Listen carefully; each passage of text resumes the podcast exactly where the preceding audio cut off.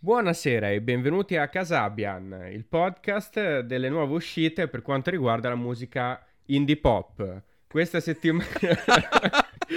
no, no, ovviamente siamo noi di Casaba, come sempre. Dove sono finito? Dove hai messo Sacco? Impostore maledetto.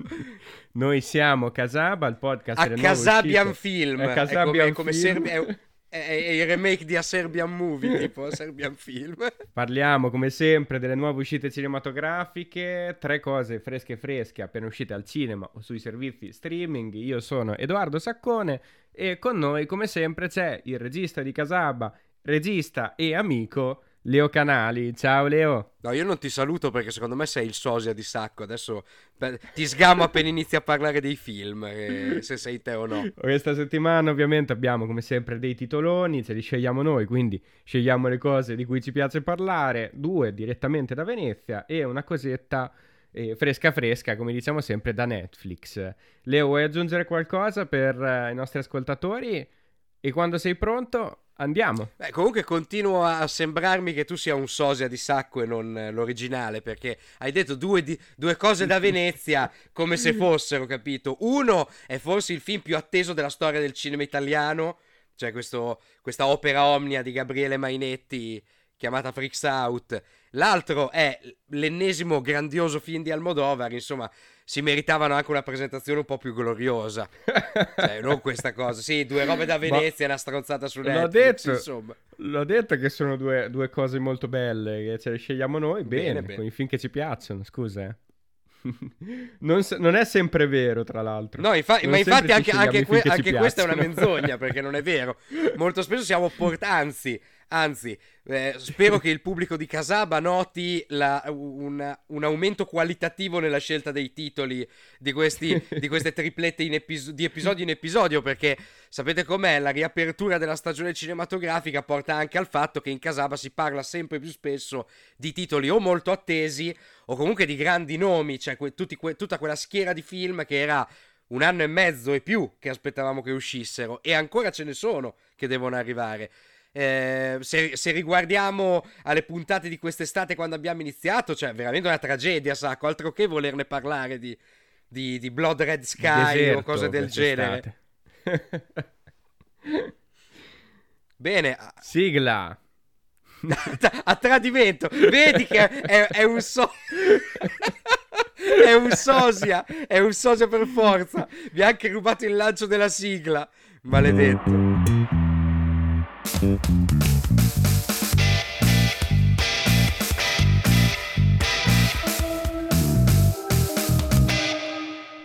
Inizio io a parlare del film non di Venezia, ma il film di Netflix. È The Trip, una commedia norvegese diretto da Tommy Wirkola e interpretato da Naomi Rapace e Ansel Henny.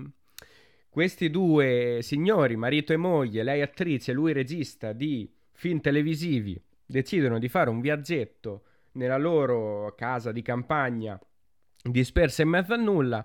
Da subito ci rendiamo conto che il piano malefico di lui è quello di uccidere la moglie fingendo un incidente, ma non ci aspettiamo invece tutto quello che succederà dopo, che non posso assolutamente annunciare perché rovinerei il piacere dello spettacolo.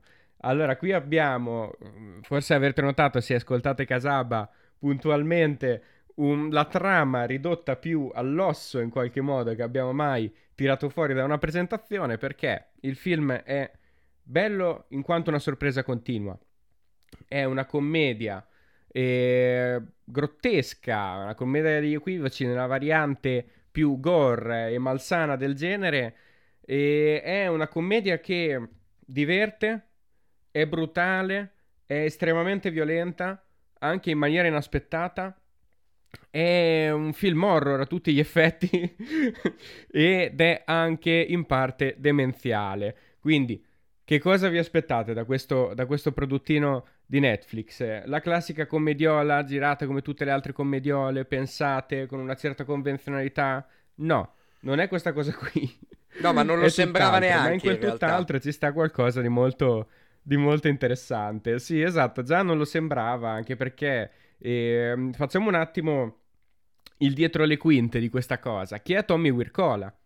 perché è giusto partire da qui. Tommy Wirkola un regista norvegese, è passato al cinema americano con un paio di titoli, tra cui l'ultimo Ansel e Gretel, quello con Gemma Anderton, e, um, qualche anno fa.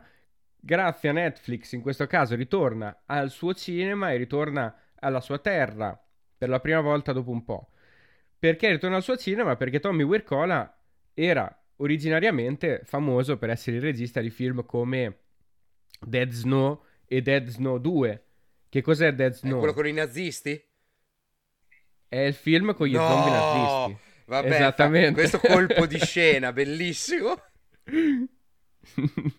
Bellissimo. E qui ritorna quindi a quello che è il suo genere a tutti gli effetti, questa commissione tra il thriller horror e la commedia nella forma più demenziale, in cui si può intendere una commedia, sembra a volte di assistere quasi a un film con Seth Rogen e James Franco, per quanto nella comicità si va a puntare sullo scatologico, sulla, sulla comicità fisica, manco fosse un vacanze di Natale. All'opposto invece abbiamo un'altra componente, che abbiamo detto la componente più, più gore, più violenta, più sanguigna, più horror. E le due cose, devo dire, si innestano una nell'altra con una certa naturalezza. Immagino anche aiutate molto dal solito mood un po' cinico che hanno i nordici nell'affrontare il genere commedia in qualunque sua forma. Cioè, eh, di solito i prodotti che arrivano da quella parte del mondo a parte sfornare delle commedie per me fantastiche, appunto per questo senso dell'ironia cinico e, e anche brutale, nel senso non si risparmiano niente. Eh, e hanno questo, avendo questo, al contrario ad esempio di un regista di cui parleremo in coda alla puntata che è Almodovar, che come se rappresentava almeno nei suoi esordi il meglio della commedia eh, ispanica mediterranea, insomma, dove Certo, si era in un territorio assolutamente provocante, provocatorio, piccante. E diciamo che di là abbiamo questa componente di provocazione, ma buttata in un senso veramente appunto cinico, gore, violento, brutale nei confronti della vita e ridere della vita in maniera estremamente eh, da un lato esistenziale, mi viene da dire, ma dall'altro anche in maniera distaccata e quasi fredda. Cioè, si ha questo, questo sguardo sì. dall'alto sulle miserie della vita che rende tutto terribilmente ironico, a per chi ovviamente è appassionato di black humor. e infatti questo The Trip eh, può essere una bella sorpresa per chi ehm, ha una certa mancanza d'animo nei confronti del genere umano, perché vi assicuro è una serie di sorprese sempre più sanguigne, sempre più violente. Si inizia con, con questo inizio da commedia quasi commedia sofisticata, il rapporto tra lui e lei, un certo man- una certa mancanza di senso nella loro esistenza, una certa difficoltà nel rapporto di coppia, ma quando poi si va al cuore, dopo i primi minuti di film, e questo The Trip diventa sempre più assurdo, sempre più violento, sempre più pieno di sangue e, e di devastazione. E in questo mh, effettivamente è una sorpresa, perché si concede quel quid in più rispetto a anche elementi simili del genere che potrebbero eh, far felici gli appassionati del genere. Tra parentesi, io guardando il film, guardando la presentazione che ne faceva Netflix, ehm, più che il trailer, la, la locandina, le, le, gli attori, eccetera, pensavo, ma questo è un film che potrebbe vedere la mia famiglia, no? Io mi immagino i miei genitori vedono, vedono questa locandina, vedono una commedia, perché no? Ne sarebbero sinceramente sconvolti. Non gliela, non gliela auguriamo quindi a scavare, no? Esatto. Sper- quanto va a speriamo che ascoltino genere. Casaba, che così si, si convinceranno di non vedere questa cosa. Serviremo anche a questo. Dovremmo servire anche a questo. No, ma ogni tanto le avvertenze per gli spettatori, ad esempio, andate a, fe- a, vedere questo film preparati oppure rendetevi conto di quello che state per andare a vedere. Sono cose che servono perché poi ne, ne parlavamo tanto nelle, nelle prime, in alcune delle prime puntate di Casaba, ma davvero eh, c'è un fondamentale problema eh, con l'aspettativa nel mondo contemporaneo, negli spettatori contemporanei. Cioè, molto spesso capita che un film deluda profondamente perché lo si è, si è aspettati di vedersi il film che ci si immaginava di vedere. Certo. E non, non ci si pone mai in una condizione alla fine passiva nei confronti di quello che si sta guardando. Prima di tutto, cioè il primo movimento è porsi di fronte a uno schermo di qualunque dimensione esso sia e guardare una cosa che è stata realizzata per noi. Ma non una cosa, non ci si deve immaginare di vedere proiettati sullo schermo le proprie fantasie, i propri desideri. Sarebbe. sarebbe per fortuna. Sarebbe, io credo e spero bene, e, e anzi sono molto convinto di credere che sarebbe estremamente più deludente. Il più delle volte. Beh, insomma, io i sogni e i desideri di, di buona parte di pubblico sono convinto che non li vorrei. No, vedere, no, neanche. Sinceramente. Sarebbero solo film di Batman e Spider-Man, tutti uguali tra di loro, con Toby Maguire in ogni interpretazione. Esatto. E tra l'altro eh, notavo una cosa nel cast di questo film, che oltre alla protagonista, che vabbè è una, credo che sia l'attrice svedese in questo momento più famosa del mondo, ma dopo certo. la, la ah, trilogia di Millennium, cioè, l'altro tizio l'ho appena visto nella certo. serie dell'Uomo delle Castagne. C'era anche nell'uomo Fa- delle faceva castagne, il, Faceva il coso, il, um, il medico legale. Ah, cioè, si vede, nella capito, prima puntata si vede, infatti l'avevo visto di lì a poco, ho visto, oh, ma dai, cazzo, ma lui è quello di... dell'uomo delle castagne. Sì, lui, lui è, infatti è un attore eh, norvegese molto espressivo, molto espressivo, molto interessante che spesso negli ultimi anni sta facendo questi ruoli al limite tra la commedia e il thriller. Lo ricordo in un bel film che si chiama Ed Hunters, eh, in cui interpretava questo mm, uomo a metà strada tra mm, gli ambienti alti del brokeraggio norvegese e il mondo del crimine. E ti, ti sa costruire questi personaggi un po' banali, un po' ridicoli, un po' i furbetti del quartiere, un po' i i scalatori sociali, no? E anche qui, eh, a tutti gli effetti, nell'interpretare questo regista f- totalmente frustrato, che vede la sua vita legata a un filo, è, è, un'interpretazione molto forte, molto funzionale e soprattutto molto divertente. Dall'altra parte abbiamo Nomi Rapace, l'abbiamo ricordato adesso eh, che è uscita, uscirà tra poco al cinema con Lamb, il nuovo film dell'A24, ma è famosa per le sue interpretazioni in Sherlock Holmes, Prometheus e il Millennium, la trilogia di Millennium svedese, Uomini che odiano le donne. E anche lei assolutamente, mh, direi, non è mai stata così in parte per quanto mi riguarda. Nell'interpretare questa attrice fallita suona, suona, brutto, ma funziona molto bene l'interpretazione, funziona bene il ruolo comico. È sicuramente un'attrice che è molto difficile esatto, collocare. Esatto, esatto. Per, per, anche questo è, è, stato uno di quei casi di, per me, esportazione non riuscita così bene. È ovvio che nelle, nella trilogia di Millennium svedese, per quanto i film poi non fossero nemmeno granché, lei aveva una forza, una presenza scenica evidente. È stata immediatamente spostata nel panorama americano, ma mi viene da dire che è un po' una di quelle attrici che si è persa un po' per strada. Cioè, non, non si è riuscita nemmeno a collocare troppo bene all'interno del grande blockbuster. Perché se pensi, in Prometheus aveva una parte di rilievo per quanto mi riguarda, cioè era forse un altro dei ruoli dove era stata più meglio collocata, anche perché sinceramente ha un tipo di durezza come carattere che vedo bene nel mondo di, di Alien. Eh, ma ad esempio già in Sherlock Holmes era veramente una macchietta. Sì. Come in gran All'interno del cinema americano fa, fa, fatica a trovare il suo ruolo di riferimento, questo non c'è dubbio. Qui invece... Anche perché ha un volto difficilissimo da ma inquadrare. Certo. E qui tornata a casa invece... E, um, sicuramente è più, è più, a suo agio anche nell'interpretazione, si vede. Mm, sembra, sembra, uno di quei film, questo The Trip, in cui i legami sul set sono funzionati veramente bene.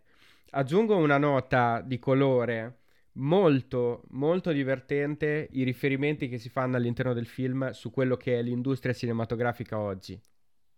Un'industria cinematografica americana, per lo più, che fa delle scelte dovute a qualche forma di politically correct che poi va a minare la credibilità a volte del progetto stesso, no?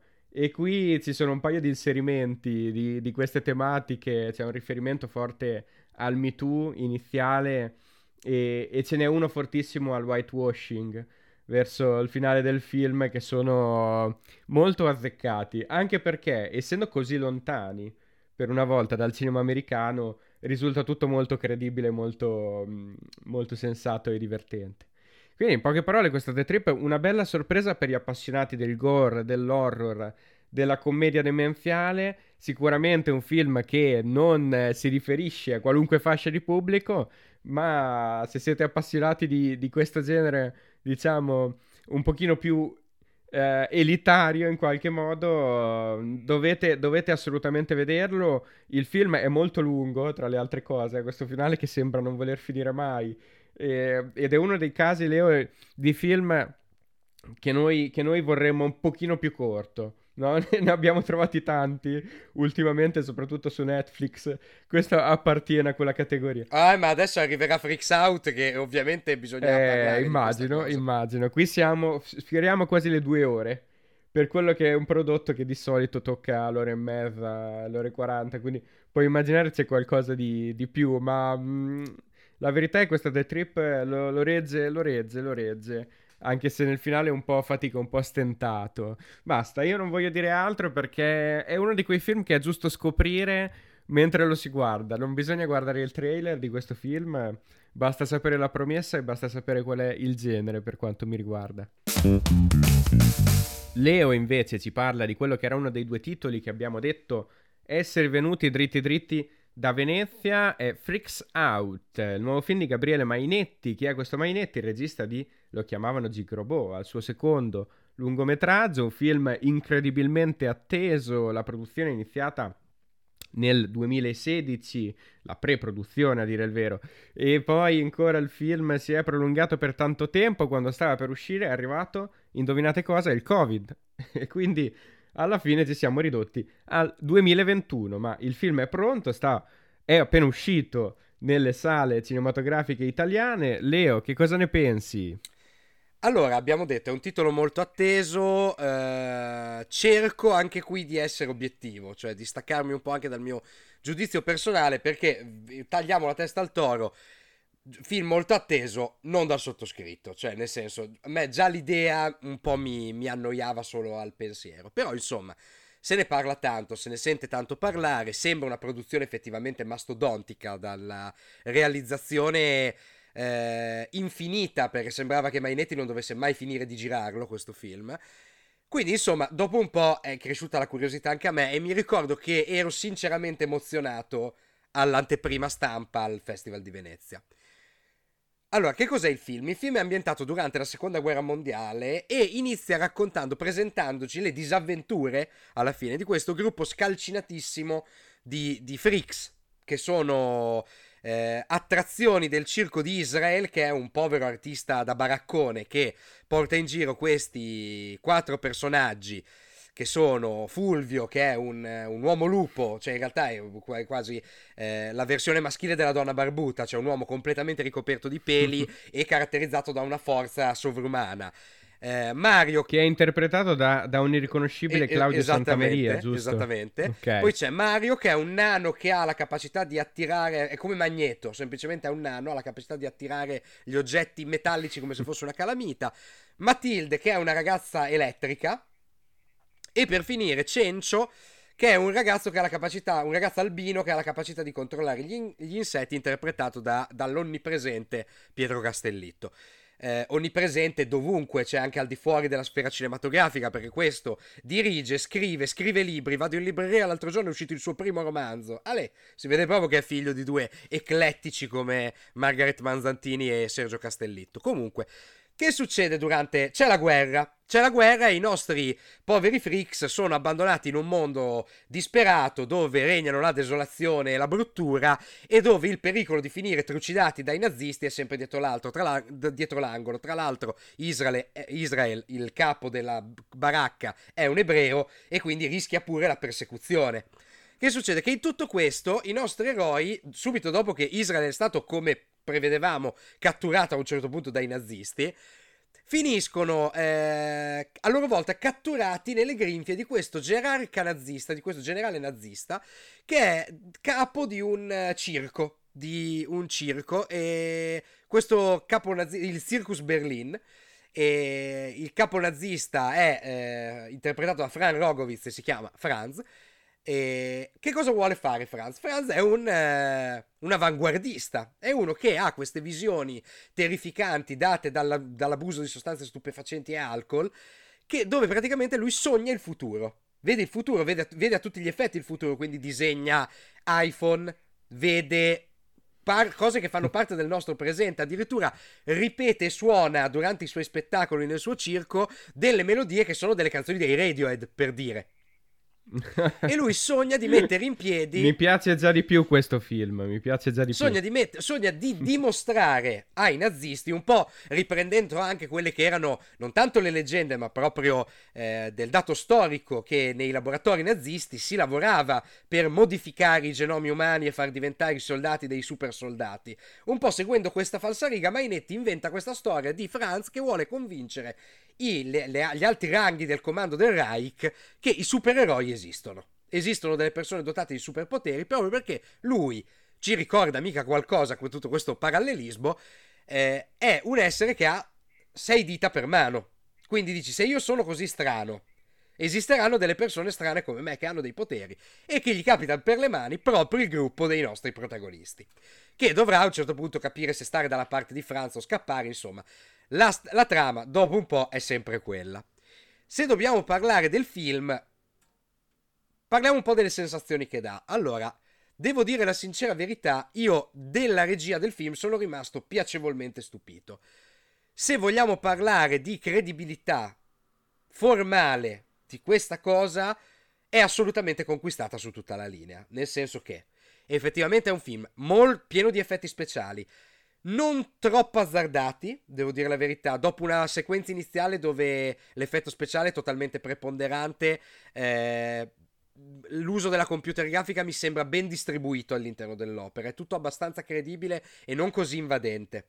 Ma soprattutto ci sono delle sequenze d'azione girate molto bene e girate in una maniera che non credo che abbia uguali oggi nel panorama del cinema italiano. Su quello hanno ragione di cantare al primato i, eh, gli osannatori di questa cosa, di questo film. Effettivamente è girato molto bene. Devo dire che effettivamente i problemi arrivano quando si entra un po' di più all'interno di questo progetto. Perché innanzitutto la cosa che mi ha convinto poco, e avrai capito perché ho parlato praticamente solo di loro nella trama del, del film, a me non mi hanno convinto sti personaggi, ragazzi. Perché, a parte il fatto che la loro presentazione è abbastanza debole nel film e molto scritta. Cioè, il film ha una prima parte dove sinceramente stavo temendo il peggio, perché i primi 40 minuti sono estremamente noiosi, non, non, passano mai e soprattutto hanno anche dei difetti di ritmo proprio a montaggio un po' incomprensibili. Hai presente quando succedono quelle cose nei film per cui eh, succedono delle cose in maniera molto automatica e tu ti chiedi ma com'è possibile? Ma loro non erano in un posto e due secondi dopo sono in un altro. E, e come cavolo hanno fatto ad arrivare di là? Cioè, non ti racconta questi passaggi. In più, tutte le motivazioni dei personaggi sono estremamente didascaliche, cioè, ah ok, c'è questo problema, ah lo risolviamo nella scena dopo. È tutto un po' così i primi 40 minuti e ti stavo dicendo, oddio, non è che... Cioè, se continua così per le altre due ore e mezza, due ore e mezza di film, erano problemi. Quando il personaggio di Fran Rogovic prende la scena, il film migliora notevolmente. Non è un caso che negli ultimi trailer che sono circolati nel film, a differenza dei primi, sembra quasi che sia Franz il protagonista del film. Se ci guardate, negli ultimi trailer che sono usciti, il trailer inizia con io, che lui c'ha la zeppola nel film, sì, voglio creare questa squadra di super cattivi, eh? E i nostri protagonisti, che ragazzi sono i protagonisti del film, non è Franz il protagonista, appaiono a metà del trailer come se la storia partisse con il nazista cattivo che vuole formare la squadra. Io credo che questo, tra l'altro, sia un, una diretta conseguenza delle proiezioni veneziane. Cioè che ti rendi conto che mm. il film effettivamente parte quando entri in scena quel personaggio. Vuoi anche che il personaggio è interpretato dall'unico vero attore internazionale che c'è nel cast. Perché Fran Rogovic mm. è un attore che ha lavorato un po' dappertutto, è, mol- è, un volto che almeno per quanto riguarda il cinema più de sé è sicuramente riconoscibile. Eh, diciamo che le comparsate internazionali di Claudio Santamaria non, non, non, non sono considerabili. Non Insomma, contano, dai, non contano. e, però il discorso è questo: prima parte, appunto, questa scrittura dei personaggi un po' automatica, e poi soprattutto un problema che è fondamentale per i film con i superpoteri. Io, sinceramente, non capisco perché questi qua non li usino più spesso nel film. Cioè, a parte la bambina che ha una vera motivazione che viene effettivamente portata a una degna conclusione all'interno del film sul perché ha un problema a utilizzare i suoi poteri, tutti gli altri non capisci perché li usino così poco. Perché abbiano così timore Per di questioni di usare. budget? Può darsi, può darsi.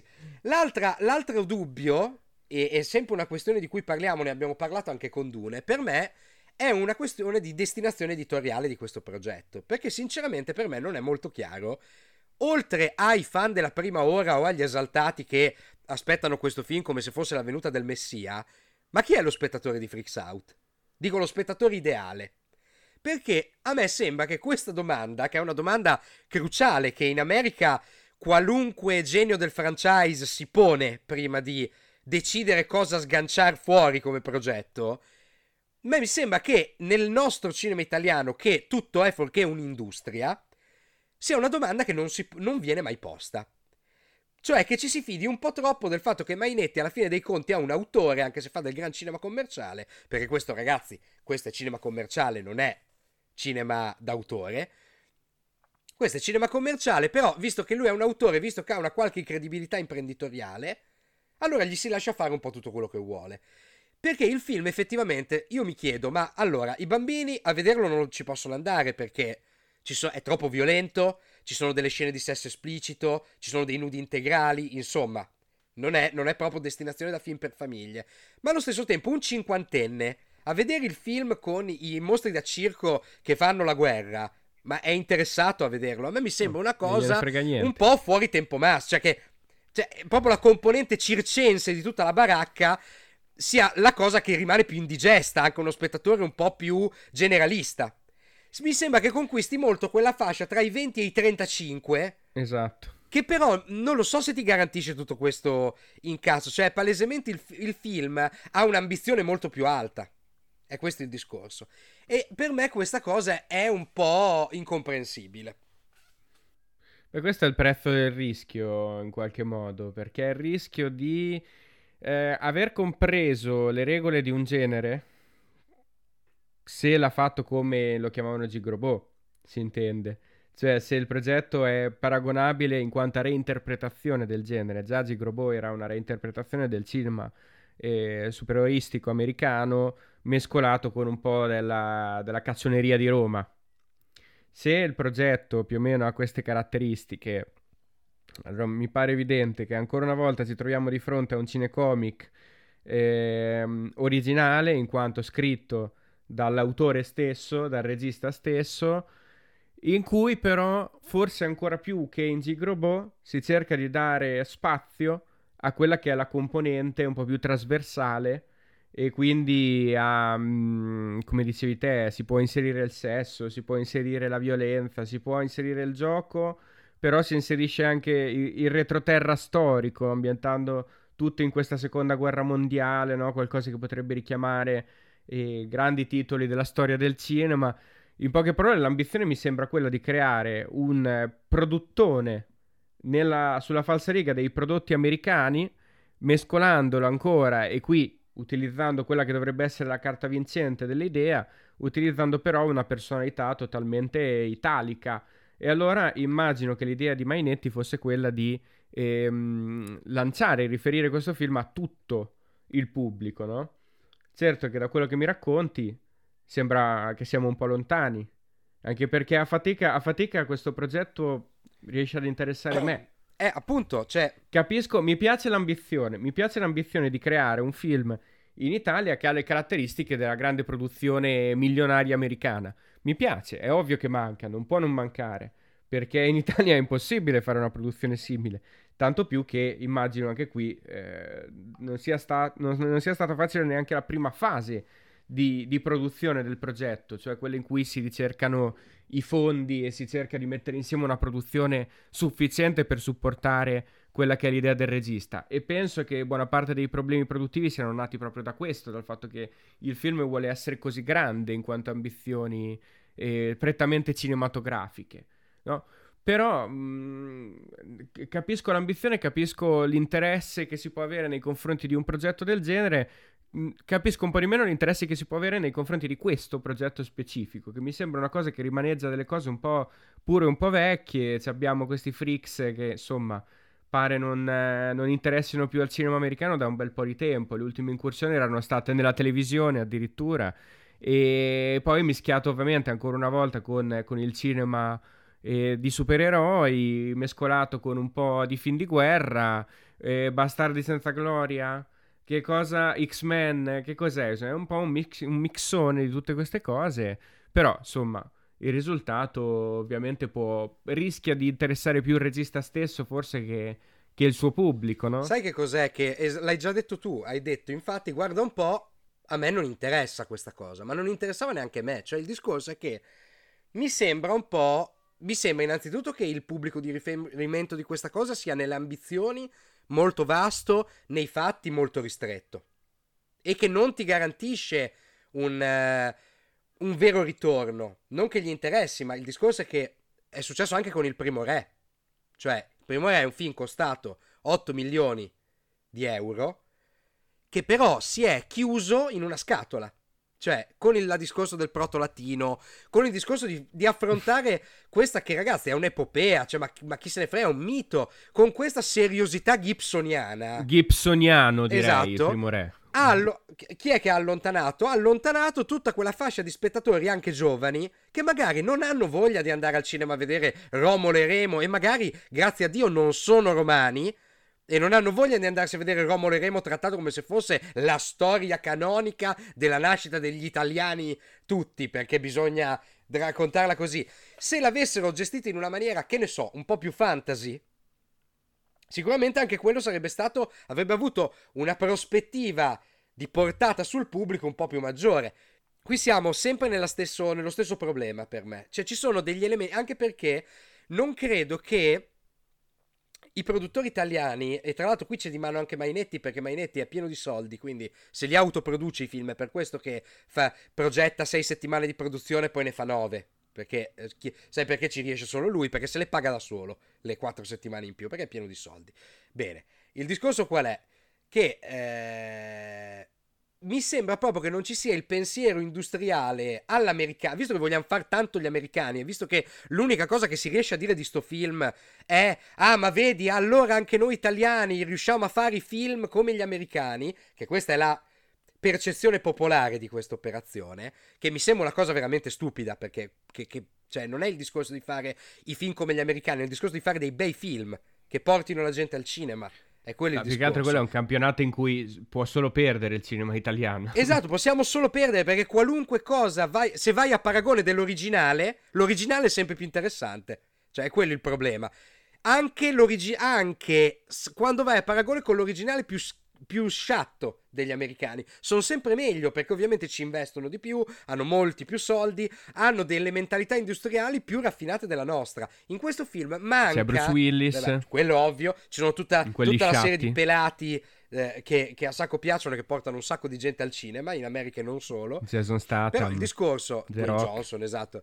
Però il discorso qual è? Che mancano proprio, cioè in questo film, ok, ci sono i mostri da circo, c'è la guerra, c'è la paura della guerra, c'è magari, che ne so, eh, il supereroe che deve affrontare la responsabilità dei propri poteri, c'è la comprensione del diverso. Ok ragazzi, ma dove siamo negli anni 90? Cioè mi sembrano tutte tematiche su cui si è smesso di discutere da un pezzo. E in più non mi sembra proprio che, non faccia, che il film non faccia nessuno sforzo per essere sanamente contemporaneo, cosa che, scusami, ne parliamo sempre, tutti i cinefumetti si sforzano continuamente di fare. Cioè si sforzano di intercettare quelle che sono le tendenze della contemporaneità, ma anche James Bond, ne abbiamo parlato l'altra volta. intercettare quelle che sono le tendenze della contemporaneità per acchiappare più pubblico possibile. È quello il punto.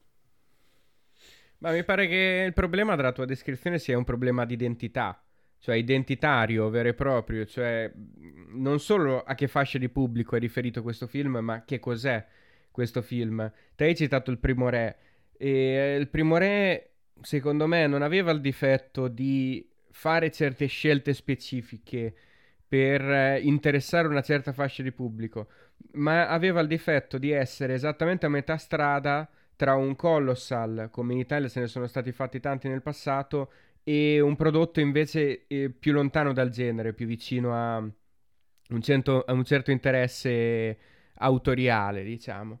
E questo mi sembra un po' una cosa simile, no? Cioè, eh, un, po', un po' cinema di genere duro e puro, fine a se stesso, un po' invece un, un, un'idea di cinema più ricercata, più, più diversa rispetto al solito, no? Ma dov'è che trova la quadra questo discorso? Dov'è che trova? A che punto si ferma il film, no? Più autore, più, più cinema di genere, che cos'è? Ecco, forse è difficile identificarlo in questo modo, oltre che per fascia di pubblico, no?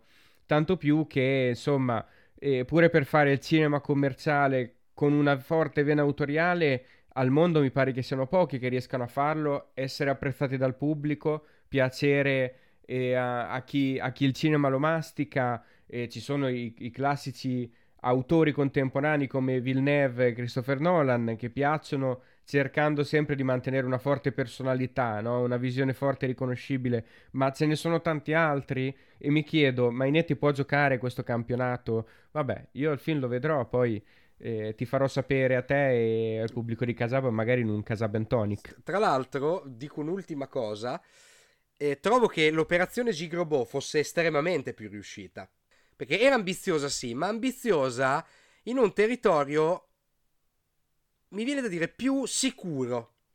Nel senso, mi sembra che questa polimerizzazione tra cinecomics e, e suburbanità romana fosse effettivamente qualcosa che matchava meglio che tutti gli elementi di questo film e che il film in generale fosse estremamente più consapevole anche a livello editoriale.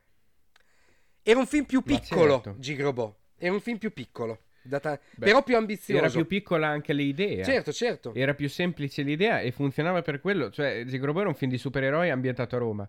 Questo è un film di supereroi del circo della seconda guerra mondiale e con, con, tanti effetti speciali, insomma, un, è un mix più grande, no? Ci sono più elementi, è più ambizioso. Sì, assolutamente. E per concludere, due questioni. La prima, la scena più brutta del film e una delle scene più brutte che ho visto al Festival del Cinema di Venezia è la scena della comparsa dei partigiani in questo film che sfiora veramente il ridicolo. Cioè, davvero i partigiani per Mainetti sono un branco di cenciosi Ehm, storpi, quasi tutti del sud, che appena entrano in scena la prima cosa che fanno è una mattina mi sono svegliato, oh bella ciao, bella... Cioè si mettono a cantare bella ciao, non è possibile. Cioè non è possibile davvero, cioè da farti cascare le braccia in sala. E seconda cosa, c'è da ragionare anche su un'altra questione, la fantomatica questione dell'ironia. Cioè, ragazzi, va bene tutto, questo film non fa ridere. Cioè, se vi fa ridere siete un branco di beceri e allora sono anche io un grande maestro della commedia. Tra l'altro del black humor, viste le battute che faccio a Casaba ultimamente, che mi, che mi permetto a Casaba. E... C'è Tommy Wirkola che ti vuole per The Trip eh, Esatto, Beh, vado volentierissimo, assolutamente. E... Perché il punto è questo, cioè, ironia e fare dell'ironia in un film non è fare delle battutacce in romano e far ridere così. Perché in questo film non c'è una situazione, una, che sia costruita ironicamente. Cioè, non ci sono delle scene che per il loro sviluppo ti fanno ridere perché succede qualcosa in scena di divertente. No, tutte le scene ironiche di questo film sono due persone che parlano, arriva Pietro Castellitto, eh oh ma che stiamo, che cazzo stiamo a fare qua? Oh ma se ne andiamo, se ne andiamo, oh. Oppure c'è una situazione in corso, arriva lui, a stronzi, a figli della mignotta, mo se stiamo a fare questo, quest'altro. Che... Ragazzi, non si costruisce l'ironia con quattro battutacci in romanaccio e basta. Cioè, è una cosa veramente, veramente squallida. Madres Paralelas, il nuovo film diretto da Pedro Almodovar, l'abbiamo visto a Venezia, l'abbiamo detto a inizio episodio, era addirittura il film d'apertura di quest'ultima mostra del cinema anche questo, grazie a Dio, al cinema. E grazie allora, a Dio con il cosa, suo titolo originale, parla? perché si era, per, esatto, si era un attimo, esatto. per un attimo temuto uno di, quei, di, quegli stravolgimenti di titolo incomprensibili. Per un attimo si era pensato che lo dovessero chiamare La Madre. Cioè, la ma, madre. da Madres Parallelas a La Madre. Poi questo titolo, capito, lapidario, è come, è come Mia madre, la madre, probabilmente esatto, era la esatto, madre esatto. di Nanni Moretti, anche in Madres Parallele. Anche madri, madri, Parallele sarebbe stato, insomma, un po' inquieto come titolo, come scelta, e invece Madres Parallelas anche da noi, è la storia di sogno a questo punto di chiamare un film Tua madre, come, come l'insulto, l'insulto, che piacerebbe tanto a Pietro Castelliccio. Con Pietro Castellitto però. Castelliccio ho detto. Con Pietro Castellitto e Nanni Moretti. Castelliccio, perché è un po' molliccio effettivamente, Castelliccio. Tornando invece a Madres Parallelas, ci siamo allontanati un attimo. Il film segue la storia mh, mm, in parallelo, scusate il gioco di parole, di due donne. Sono Janice, interpretata da Penelope Cruz, ovviamente, e Anna, Milena Smith. Sono due donne molto diverse tra di loro, ma entrambe danno vita ai propri figli nello stesso giorno. Sono, eh, come si dice, compagni di culla. I loro bambini nascono contemporaneamente e vengono messi uno di fianco all'altro e loro condividono addirittura la stessa stanza all'ospedale nel momento in cui si conoscono e iniziano a stringere questa relazione eh, di, di, vicinanza. Perché di vicinanza? Perché sono due donne in realtà che hanno bisogno di parlare, hanno bisogno di qualcuno con cui comunicare. Sono anche due donne eh, molto diverse tra di loro, nonostante siano entrambe madri single e essendo entrambe in realtà rimaste incinta per caso. Perché diverse? Perché Janice è una donna di mezza età, anche se Penelope Cruz sembra sempre 35enne. E, ehm, e lei non, non, si è pentita di essere rimasta incinta, anche se non, non voleva originariamente avere un figlio. E um, accetta la cosa ed è anche felice di portare a termine la propria gravidanza. Anna invece è un'adolescente, è intimorita dal fatto di dover diventare una madre estremamente giovane ed è pentita, almeno inizialmente, della gravidanza in attesa. Ehm, Gianni si inizia a incoraggiare, a confortare Anna. Loro si separano, i loro percorsi si separano nuovamente dopo il parto e a un certo punto però si riallacciano perché le due donne, per un motivo totalmente casuale, si rincontrano e a quel punto scoprono una strana e inaspettata verità. Mm? Questa è la premessa del film, ancora una volta un film che è giusto scoprire da soli. Un'altra premessa del film è la storia del Novecento spagnolo, la dittatura di Francisco Franco, quelle che sono state le conseguenze per il popolo spagnolo, che è un altro elemento che si intreccia parallelamente alla storia già parallela di queste due donne. E è l'elemento da cui si parte nel film perché Janice, la nostra Penelope Cruz, eh, sta facendo delle ricerche su quello che era eh, suo nonno, su quello che era il suo percorso di vita come rivoluzionario spagnolo eh, contro la dittatura e, ed è l'elemento che poi va in maniera prospettica a chiudere il film ehm, che è questo lungo viaggio verso un territorio che ci aspettiamo molto classico e che invece va a parare in qualcosa di totalmente diverso anche da quello, non solo da quello che è il percorso del genere, ma anche da quello che è il percorso del regista stesso. Io so, questo è un film che mm, a Leo è piaciuto particolarmente, è piaciuto molto anche a me, è piaciuto un po' a tutti quando, quando è uscito a Venezia. E c'è poco da dire su un regista che è così consapevole non solo di quello che è il cinema, mh? Mm, che è un concetto un po', un po' complicato, un po' sfuggente, ma di quello che è il suo cinema, che ogni volta riesce a plasmare in maniera sempre diversa e in qualche modo sempre uguale, perché ha questa visione mm, così forte, così personale, così unica, che insomma difficile non innamorarsene.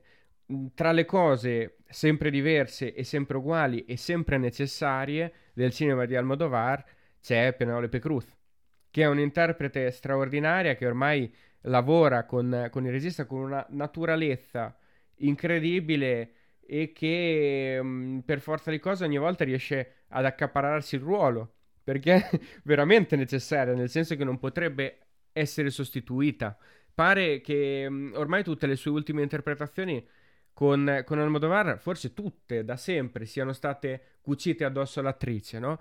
D'altra parte però ehm, un ottimo lavoro anche dalla parte della giovane Milena Smith, che è un'interprete che io non conoscevo e che effettivamente, nonostante poi la Cruz abbia il ruolo più, più importante all'interno del film, perché è il ruolo che va a unire le due storyline principali, quelle della storia della Spagna quelle in qualche modo del futuro, no? Che, della Spagna, che è um, la storia della loro maternità. Ecco, Penelope Cruz eh, ha ruolo centrale, ma questa Milena Smith fa un'interpretazione assolutamente convincente, molto fisica, molto emotiva, molto emozionante anche. Le due interpreti si sposano alla perfezione all'interno del film, eh, si sposano alla perfezione i personaggi, si sposa alla perfezione anche la, la, la, la loro eh, capacità di, di, di, funzionare bene insieme.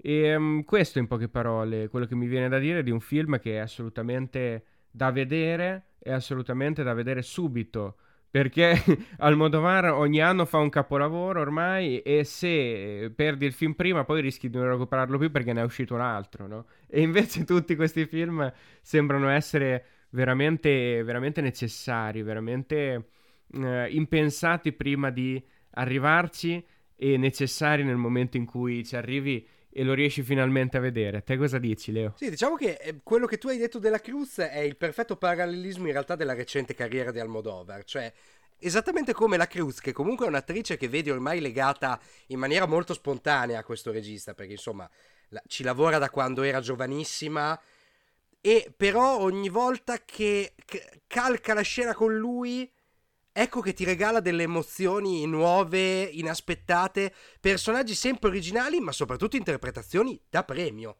Cioè, come se ogni volta la Cruz annullasse quello che aveva fatto prima e si rilanciasse in un nuovo ruolo. È veramente straordinario, cioè è un lavoro davvero fuori classe. Perché in questo film la Cruz regge un ruolo da vera fuori classe. Così come fuori classe Almodovar, perché chi se lo aspettava un film del genere? Cioè, ricordiamoci che negli ultimi anni Almodovar, oltre ai due divertissement di Gli amanti passeggeri e di The Human Voice, cioè, questo ha sfornato La pelle che abito, Ullieta, eh, Dolori Gloria e questo film.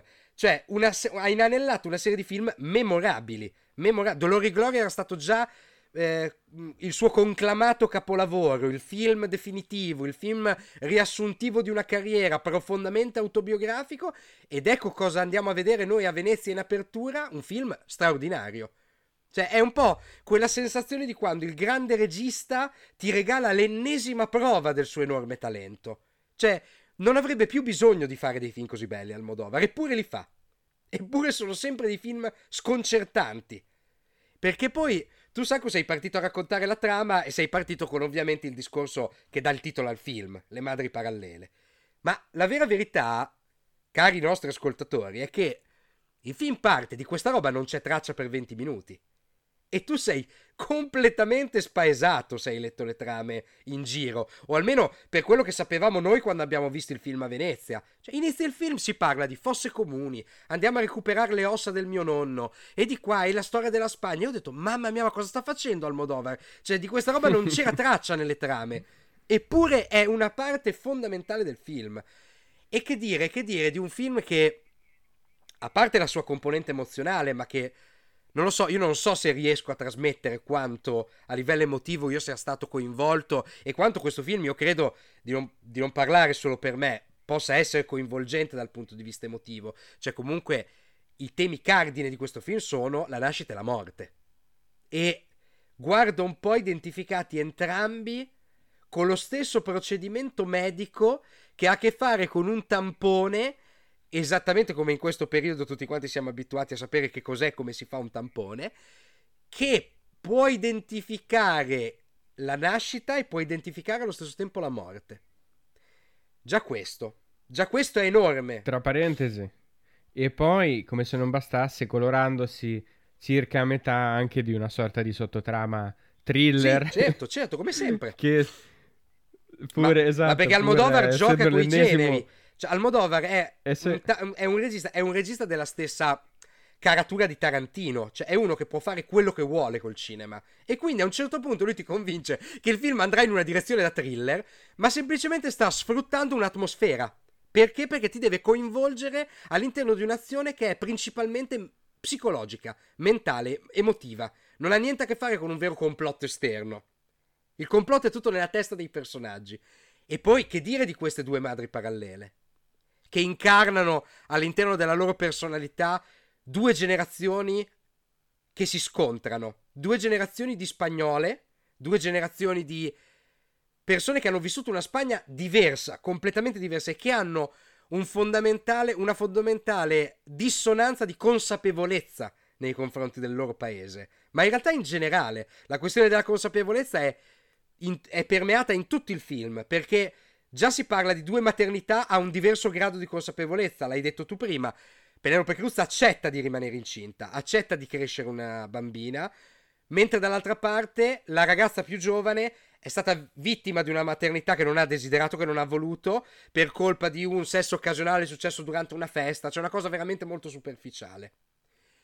E questo discorso, come queste due madri si relazionano con la loro maternità, ha a che fare con la consapevolezza che hanno di se stesse, ma soprattutto della storia del loro paese. Perché quello che ci dice Almodovar è che è cruciale, e non solo Almodovar, tantissimi intellettuali spagnoli che hanno ragionato e che ragionano e che hanno più o meno l'età di Almodovar, che è una generazione di mezzo. Almodovar ha vissuto i suoi 18-20 anni da giovane omosessuale in una Spagna dove il franchismo stava crollando. Quindi gli anni peggiori di una dittatura, quando si capisce che la dittatura non ha più senso, non ha più senso che stia in piedi, eppure c'è ancora. Eppure è ancora un regime restrittivo. Almodovar nasce come regista e come teatrante, come scrittore nei teatri underground dei sotterranei che dovevano nascondersi dalle censure fasciste.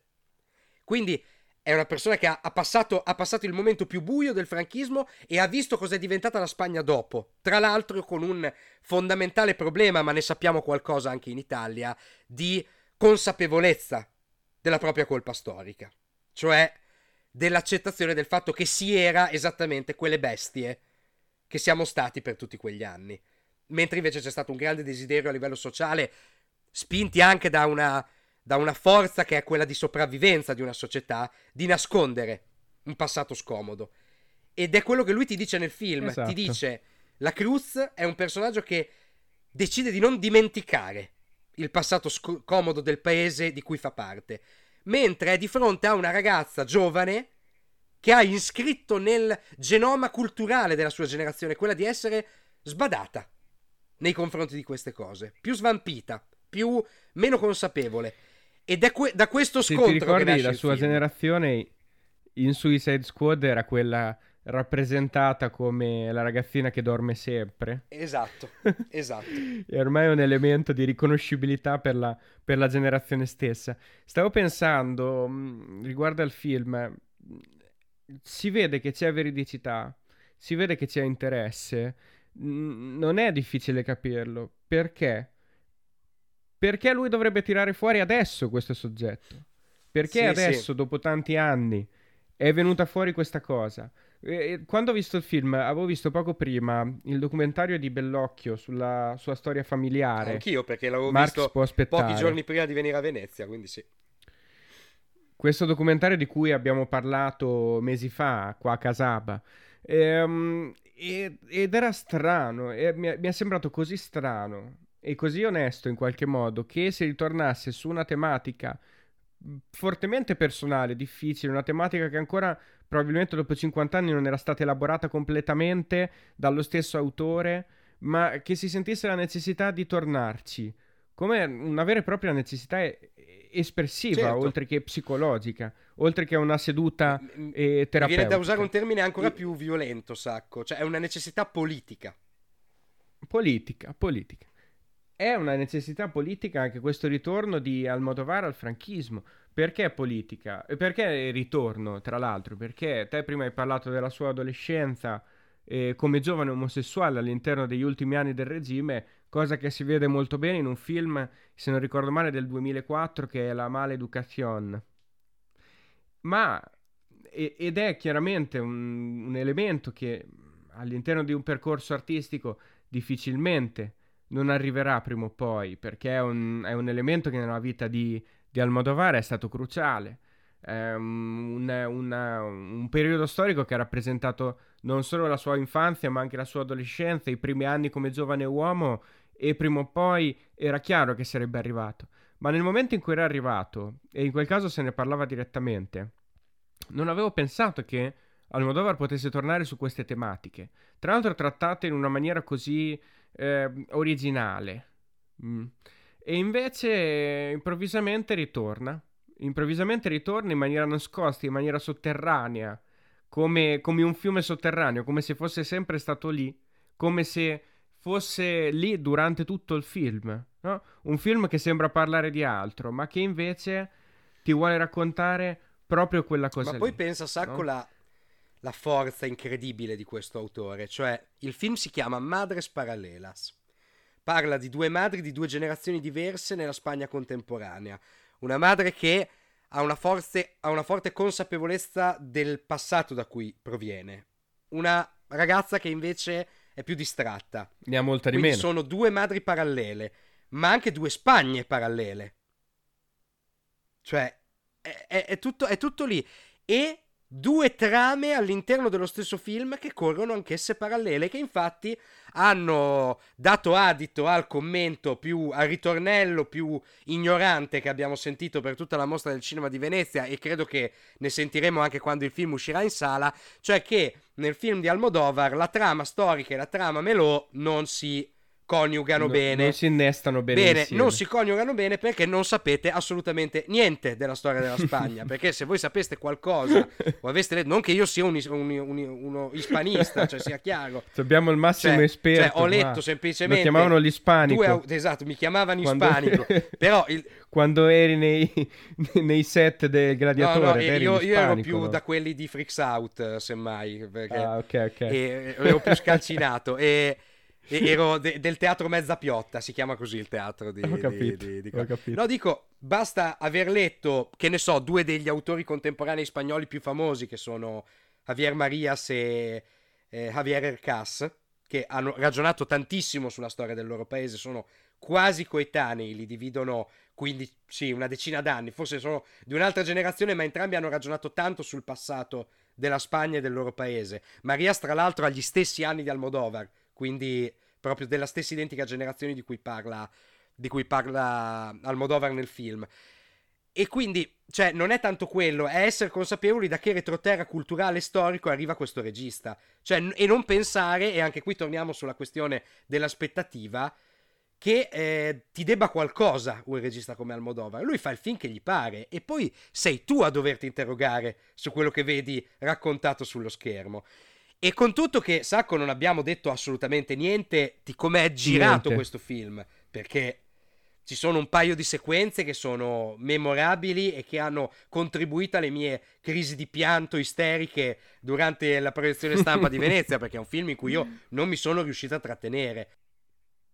Ma io voglio dire solo due cose, eh, proprio per concludere, perché poi del film se ne potrebbe parlare tanto, ma non ce n'è bisogno anche in questo caso. E, mm, abbiamo detto c'è una sottotrama thriller a un certo punto. Lui eh, legge la sceneggiatura e poi si inserisce i generi come meglio si incastrano. non è cosa da poco. E infatti la sottotrama thriller poi diventa un, un momento melo, drammatico, veramente incredibile e straziante. straordinario. C'è qualcuno che si sta emozionando. No, ma dico io, ma dico, cioè, in questo sto momento punto, che guarda, tornerà al invi- cinema a vedere no, Madres assolutamente. Invito tutti quanti ad andare a vedere questo film perché è un film straordinario.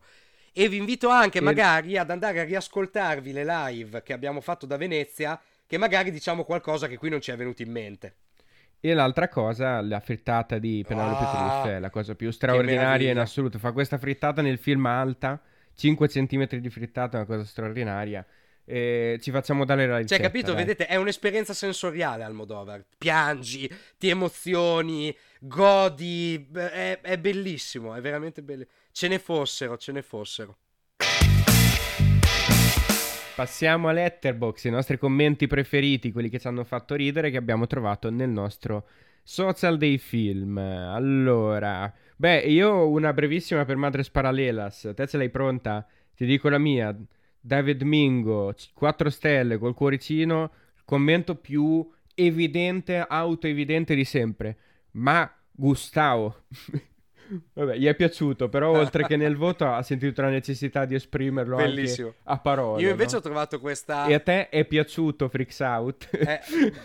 Mi è piaciuto. E sì. questa, ho trovato questo commento di Kristen che in realtà è un commento, devo dire, bifronte, cioè... Non lo so, lo potresti intendere, visto che gli ha dato solo tre stelle e un cuore, non so questa Kristen che, che, che medie abbia in generale, può darsi che magari per lei il 3 è un voto del, de, della Madonna, eh, però gli dà tre stelle e un cuore e il commento è In Spain, but death is silence. Eh, eh sì. Con una grande Pain, citazione da, dolore. da, da Django. esatto, è, Spe- è Spain senza S, quindi Mm-mm. soltanto pain, dolore. Eh sì, è un po' così. In effetti, Madres Paralelas, per quanto riguarda The Trip, eh, il commento più auto-evidente in questo caso è, è più complesso ed è necessario guardare il film. Steen da 3 stelle dice: Beh, era una terapia di coppia un po' eccessiva. perché effettivamente loro che, che si vogliono ammazzare tutto il loro percorso poi di rigenerazione, insomma, potevano trovare un modo un, po' più ecologico. classico. Eh sì. Invece di Freaks Out, vabbè, cioè i, fr- i commenti a Freaks Out su Letterboxd sono molto noiosi, perché sono pieno di esaltati onanisti che si sono eh, sollazzati il membro su questo film. Però, cioè, insomma, E che citano ci- i diciamo, diciamo, che, diciamo che ci sono due, commen- due categorie di commenti. Le esaltazioni, eh, le esaltazioni ai limiti del sessuale e i commenti alla casa della Mulino Bianco, che sono un po' un tormentone di, di Casaba. Scelgo il commento alla casa della Mulino Bianco, ma ho subito sotto anche quello velatamente sessuale.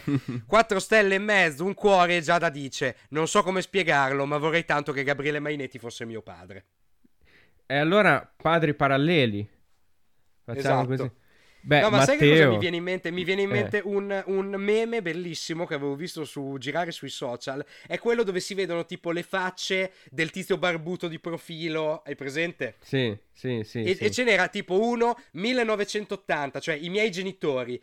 C'è lui che dice con la madre in lacrime, lui che dice: Ah, voglio trovare un lavoro, crescere una famiglia, Ah. fare dei figli, eh, procreare e vivere una vita serena. Io oggi vorrei che Adam Driver fosse mio padre. Perché non aveva ancora visto The Last Duel, probabilmente.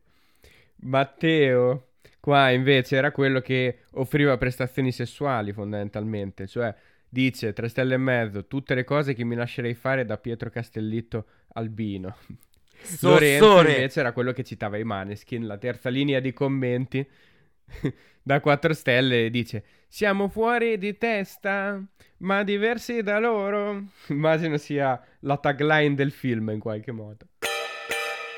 Invece per chiudere con le nostre news cinematografiche ne abbiamo di felici questa settimana. È stato la mano di Dio di Paolo Sorrentino freschissimo rappresenterà l'Italia agli Oscar. Vabbè dai ce lo si poteva aspettare Dove- Se, se pi- se piglia il secondo? Se piglia il secondo Oscar come miglior film straniero? Probabilmente no. Però Può effettivamente darsi, è una darsi. scelta, è la Però no, scelta di marketing più, più sensata che si potesse fare Ma quest'anno. sì, ma certo. Ma chi perché l'autore mandare? è conosciuto Tutto il bene, il film, è, il, il film è più bello, ma che ci vuoi mandare? Ci vuoi mandare Scarpetta a fare, a fare la scarpetta degli Oscar, dai su. Mm, La scarpetta degli Oscar è bellissimo. Una bella notizia anche per Brandon Fraser, che sarà il villain Firefly nel Cioè, Batgirl l'ennesima bella Leslie notizia per Grace. Brandon Fraser. Cioè, perché ormai pigliano solo Fraser- lui a lavorare. Lui, pigliano lui, Oscar Isaac e basta. Cioè, prendono solo loro a lavorare e Adam Driver. Ma eh, tra l'altro Brandon Driver, Fraser giusto, ha giusto. fatto più ruoli negli ultimi 24 ore che negli ultimi 20 anni. Una cosa Esatto. impressionante. Tra l'altro, come villain di, di un supereroe lo, lo vorrei vedere, sono molto curioso. Probabilmente starà, starà- starà fermo con il joystick in mano a, a comandare le esplosioni dei razzi, perché non ce lo vedo come eh, gesto atletico. E ancora, Dune è partito bene negli USA, ma molto debole in Cina. Vediamo, perché a questo punto bisogna capire quando e come si farà. questo. Quando e come Eh, si sì. Questo sequel di Dune. E poi ancora Kristen Stewart che dice probabilmente ho fatto 5 film buoni su 45 con un'onestà intellettuale straordinaria. Ci che- lo, lo credo anch'io, Kristen. Due sono quelli di Assayas e poi gli altri a scelta. Vorrei anche vedere. e per finire, meraviglioso Tim Burton, la festa del cinema di Roma, un po' invecchiato, no? Un po' invecchiato, ma sempre Molto saggio, invecchiato. saggio e piacevole che dice un sequel di Edward Mani di Forbice. C'è già la versione porno, siamo a posto così. eroe, eroe, quanto adoro, quanto adoro.